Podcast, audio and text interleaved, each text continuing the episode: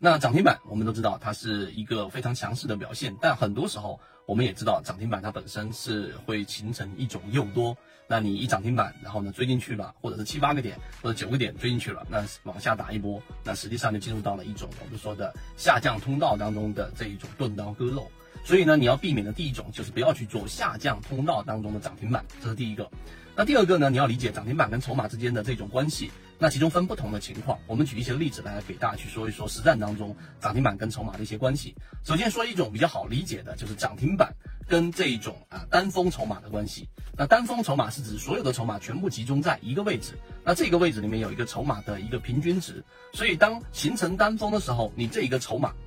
和涨停板之间，一般情况之下我们分为两种简单的关系。第一种就是当这个涨停板已经形成的时候，筹码峰原来单一的，举个例子，在10块钱的平均筹码的这个位置出现了一个涨停，让原有的筹码从原来的这种我们说的套牢盘套牢盘可能是很多的情况之下，一下子变成了60%甚至80%的获利盘，也就是说让这个筹码从原来套牢盘比较多变成了80%左右的这种获利盘。实际上这种涨停板跟筹码一旦发生的时候我们要看的是什么呢？看第二个交易日。第二个交易日如果是属于高开，先看第一个开盘价，开盘价如果是高开3个点到4个点左右，在第二天的10点半之前那这种情况之下，它如果能够收了一个涨停板，那就已经肯定是变成了满盘获利无抛压，那么这种标的肯定是强势的，很有机会能够走出三板成腰的一种走势形态。第二种情况就是刚才我们说的，直接是以前面碎步小阳线也好大阳线也好中阳线也好，让筹码获利盘已经去到了刚才我们所说的80%前后的位置，那么第一个涨停板一出现，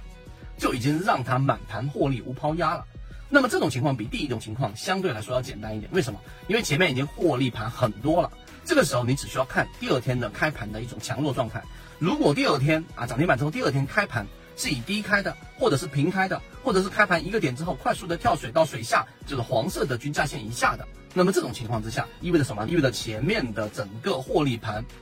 在涨停板之后的第二天就已经是出现了大幅的这种了结，那么这个时候要小心了，一旦出现小级别或者是一种背驰，那就短线上的果断的一定是选择降低仓位或者是离场。